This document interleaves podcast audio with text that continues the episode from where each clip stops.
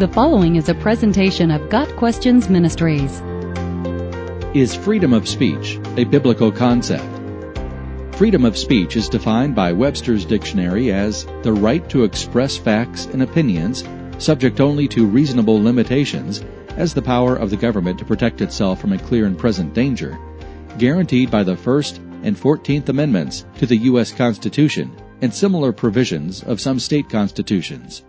Freedom of speech, according to this definition, is a right given to the citizens of the United States by law. In that sense, freedom of speech is not a biblical concept, but a political one, specific to a certain time and place in history. The founders of the United States believed that mankind has certain inalienable rights, including life, liberty, and the pursuit of happiness. Under that umbrella of liberty falls freedom of speech. Thomas Jefferson spoke of these rights as having been endowed to man by his Creator, he called the right to liberty inherent, and postulated that governments are instituted in order to allow man, the governed, to secure those rights and pursue his rights freely. The liberty and consent of the governed were, in Jefferson's mind, imperative for governments to be efficient and beneficial. The idea that the Creator has endowed us with a right to liberty is debatable, but it is true that God created man with a free will. Adam and Eve had the liberty to partake of any fruit in the garden, except one, and they even had the liberty to disobey. God created man to serve him, to know him, and to enjoy him forever in eternity. So liberty, within the bounds of righteousness, is certainly a biblical ideal. Christians believe that serving God and enjoying a relationship with Him is the ultimate liberty. The ultimate freedom is found in belonging to Christ. Sin brings bondage, but the one who belongs to Christ is spiritually free. But does that spiritual freedom from sin entail political freedom of speech?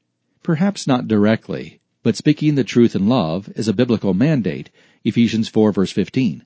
Therefore, any government law that guarantees citizens the right to speak the truth aligns with godly principles.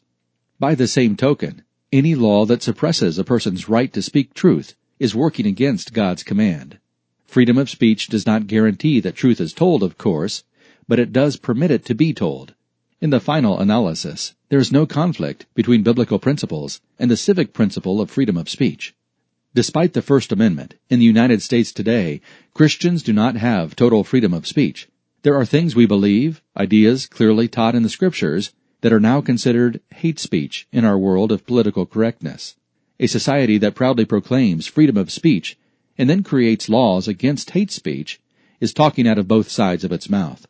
Laws and governments aside, there are still what we might call social laws in place.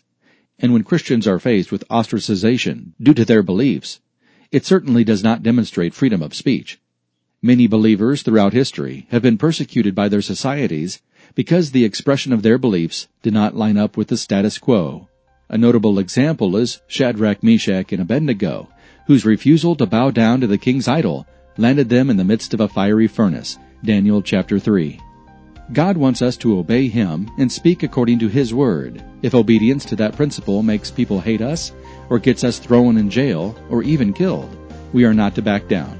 God wants us to speak the truth boldly, but He never promises that we will always be free to speak without consequences.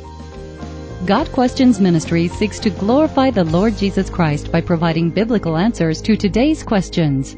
Online at GotQuestions.org.